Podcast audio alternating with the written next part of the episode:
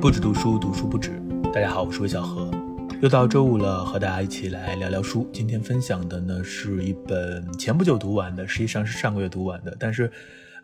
这个读书的速度快于这个节目的速度，因为一周才一期，所以很多书其实之前就看完了。今天要推荐的是一本诗《最后的耍猴人》。这本书呢是一本再版的书，作者是马宏杰。这本书我在2014年的时候就听说过了，但是一直没找来看，因为可能那个时候工作比较忙，然后错过就错过了。最近呢，这个金奇文化出了新版，就把它看完了。岔开一句，我觉得金奇文化做的这本新版非常的好。我不知道怎么说，就是它的这个纸啊很轻盈，它这个封面也特别的轻，用的好像是牛皮纸还是什么纸，我也不认识，也不是精装的，给人的感觉也不会很重。然后这个腰封呢就不是一般的腰封，它就是这个书的一个封面设计的一个很重要的部分。它是一张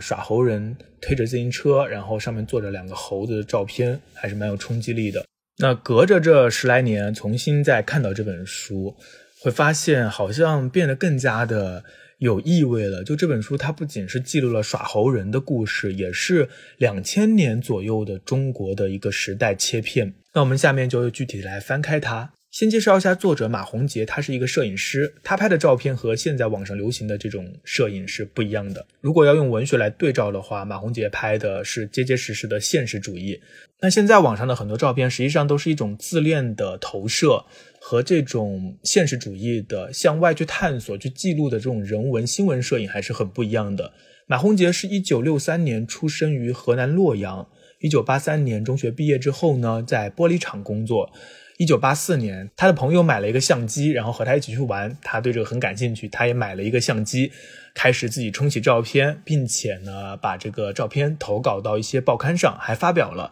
所以呢后来他就辞去了工作，成为了一个自由职业者吧，可以这么说，四处拍照，然后想要成为一个摄影师。在90年代的时候，他就在不同的报社上做摄影记者，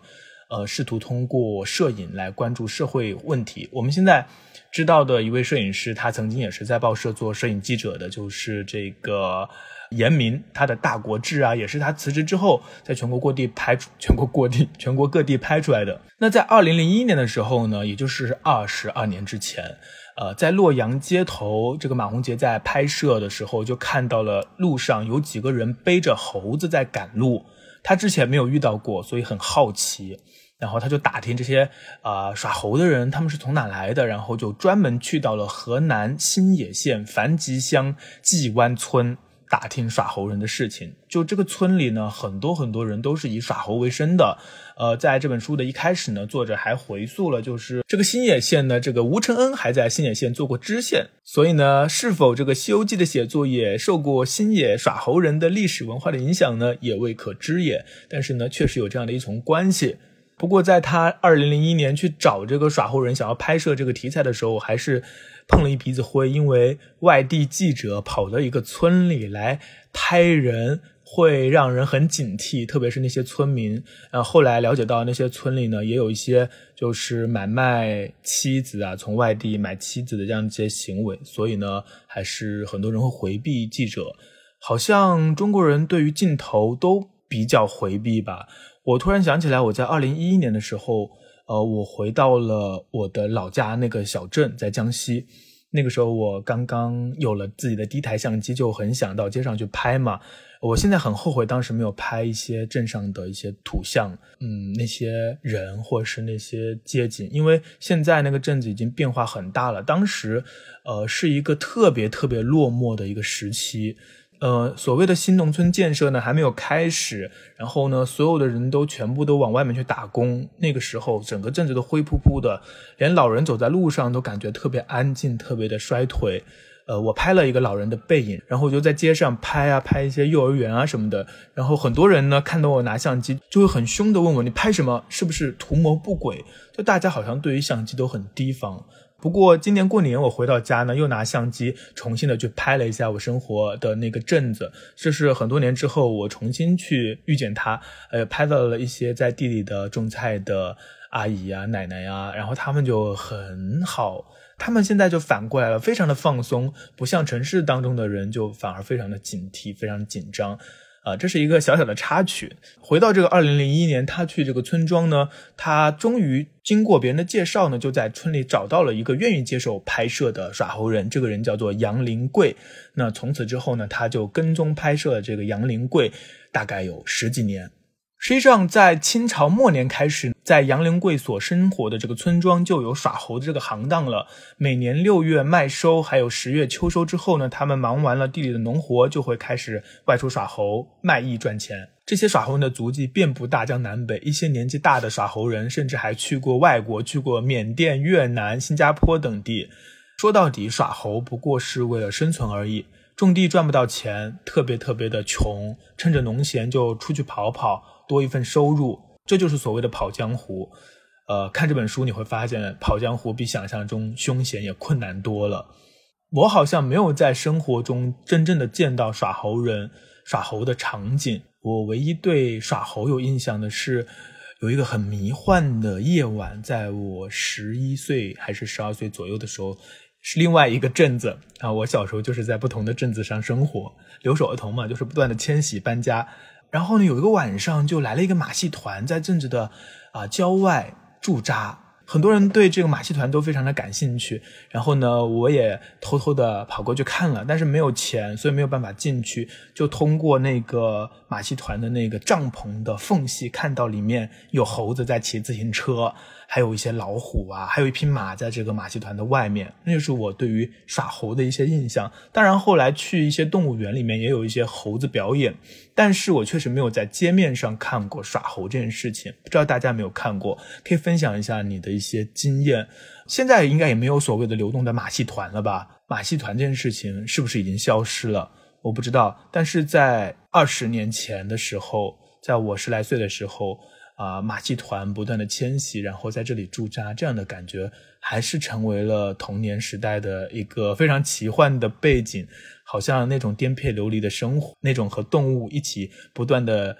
去巡演，然后穿山越岭的一种浪漫的想象，让我现在都记忆深刻。好像又跑远了。总之，马鸿杰找到了这个杨林贵之后呢，就跟杨林贵说，如果你们要出去耍猴的话，就带上我，我和你们一起去。那在2002年的10月底的时候，杨林贵他就组成了一个新的班子，准备南下耍猴。这个班子呢，要有一个公猴，有一个母猴，然后还有小猴，还要带一只小狗，大概4、5个人吧，然后还带一个人做饭，这样的一个班子就可以出发了。马鸿杰他想要拍到耍猴人的真实生活，所以就加入了他们，和他们同吃同住。同吃同住听起来很简单，但实际上很困难。首先呢，第一个难关就是扒火车。我们听这个脱口秀大师余华，他经常会讲他们扒火车的故事吧。我在阿晨的书里面，好像还是在访谈里面也看过他讲以前扒火车的经历。那扒火车是扒什么火车呢？是扒的货车。货车呢，不是有那种装煤呀，装一些东西，整个车厢是敞篷的，你就可以扒上去，躲在里面就不用钱。为什么这些耍猴人要扒火车呢？因为猴子没有办法坐公共交通，所以他们就习惯了扒火车出行。非常危险的，因为火车顶上有高压电线，到了站点还有这个警察巡防，他们要非常的小心。而且那个敞开的车厢没有顶，有时候会下雨，那就淋得全身跟落汤鸡一样，也不能动，就在那里缩着。到了晚上气温降低，也只能忍着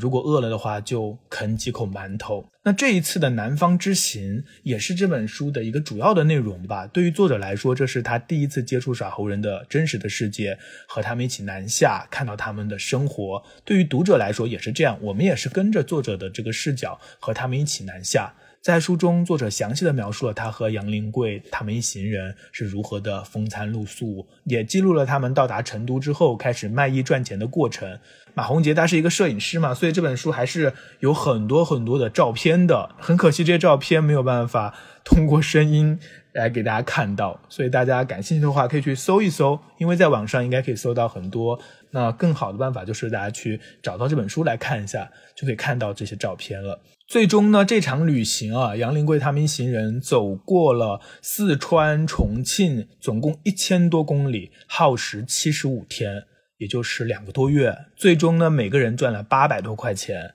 这么居无定所、颠沛流离，平均下来1个月一个人才不过400块钱，可以说非常的艰难了。但是杨林贵却说，只要猴子没有事，人没有事，这一路就算是顺遂的。他们对生活没有特别大的希冀，或是特别大的这种目标。那这次行程之后呢，马鸿杰就和杨林贵一直保持联系。之后每次杨林贵他们出门耍猴，都会通知马鸿杰就陆续拍摄了他们在大江南北耍猴的一些经历。对于耍猴来说，除了城管会赶，随着这个动物保护的观念的普及，很多观众也会指责耍猴人虐待动物，甚至打110报警。我相信现在很多人听到耍猴人这三个字，或者是看到这些照片的时候，特别是一些耍猴现场的那种照片的时候，很多人首先想到的就是这是不是虐待动物，这是可以的吗，或是这道德吗，等等等等，这些问题都会涌上心头。何况是在现场的节目，很多时候呢表演的就是人和猴子打架，猴子呢就会拿砖头朝耍猴人身上砸过去，甚至还拿刀出来和耍猴人拼命。但是呢，这一切都是耍猴的程式，是他们之前就排练过的。猴子和主人的关系比我们想象的要复杂多。一方面呢，这个猴子确实是主人的财产和赚钱的工具。一只猴子在2000几年的时候呢，要几千块钱，往往是这些耍猴人的家里最值钱的东西。另外一方面呢，猴子又很像宠物，甚至是家庭成员，因为很多猴子是从小就在主人身边长大的，从小给猴子喂奶呀，然后训练它呀，和它一起长大，他们的关系很亲密。有些时候呢，猴子累了不想走路的话，主人就要把它扛在肩上。用动物保护的观念去看的话，猴子被束缚作为赚钱的工具就已经是罪大恶极了。但是生活的丰富，或者说生活的复杂，也就在这里。生活它不是某种主义，一两句话就可以讲明白的。对于耍猴人来说，这就是他们赖以生存的方式。甚至曾经耍猴还是民间的一种重要的娱乐活动。那随着农耕社会的瓦解，各种新型娱乐方式的涌现，耍猴就成了一个又古老又不合时宜的娱乐形式，甚至还和当今最重要的一个环保观念、动物保护观念相抵触，自然就被淘汰了。关于他们为什么耍猴，实际上这个作者也问过杨林贵，他说你不能干点别的吗？杨林贵说，种地一年只够家里吃的，想当官但没人让咱当，外出打工一年干到头却被拖欠工资，做生意咱没本钱，耍猴是祖上传下来的，赚一个算一个，拿现钱不拖欠，虽说辛苦，可也不比他们在家做小生意赚的少，至于以后肯定是越来越不好干了，这点手艺我看也就是到我这儿就完了。所以正像这个书名所预示的，他们是最后的耍猴人。在全书的最后呢，时间来到了10年代，耍猴人已经越来越少了，新野县很多的耍猴人都变成了养殖户，他们为科研机构提供猕猴。这也是我从来不知道的一个事情，就是每年很多科研机构做研究会要消耗，或者说需要很多很多的猴子，因为猴子毕竟和人是最接近的动物。所以呢，这个新野县的以前的耍猴人，他们就办了很多的养殖场，就养猴子。那杨林贵呢，他们家也养了一些猴子，他的女儿女婿就是办了一个养殖场。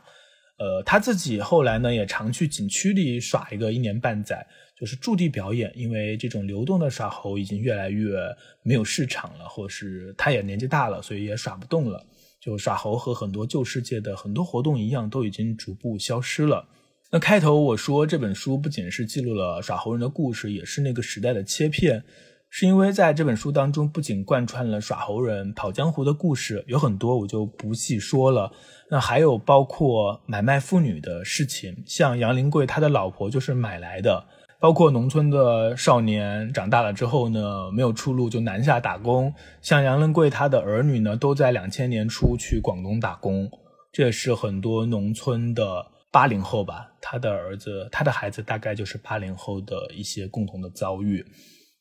在全书的最后呢，还有一桩耍猴人被公权力挤压的官司，在那些年呢，这些案件呢也常常是报纸上的新闻。最近的一个电影不是不止不休吗？它发生的时间也是2003年非典之后，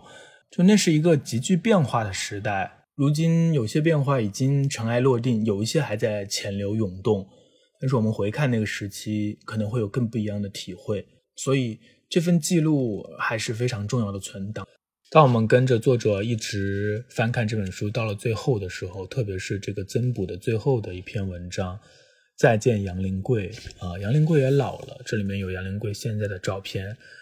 他已经退休了，他的孙女都长成了一个1.7米的大姑娘，孙子也10岁了，但是他还是在养猴子，他怀里抱着一个很可爱的小猴子，这个小猴子呢在老杨的怀里撒娇亲热。到此呢，这本书就结束了。当然我没有具体的去讲他们路上遇到的各种事情，他们的每个人的故事等等，这本书都记叙得很好，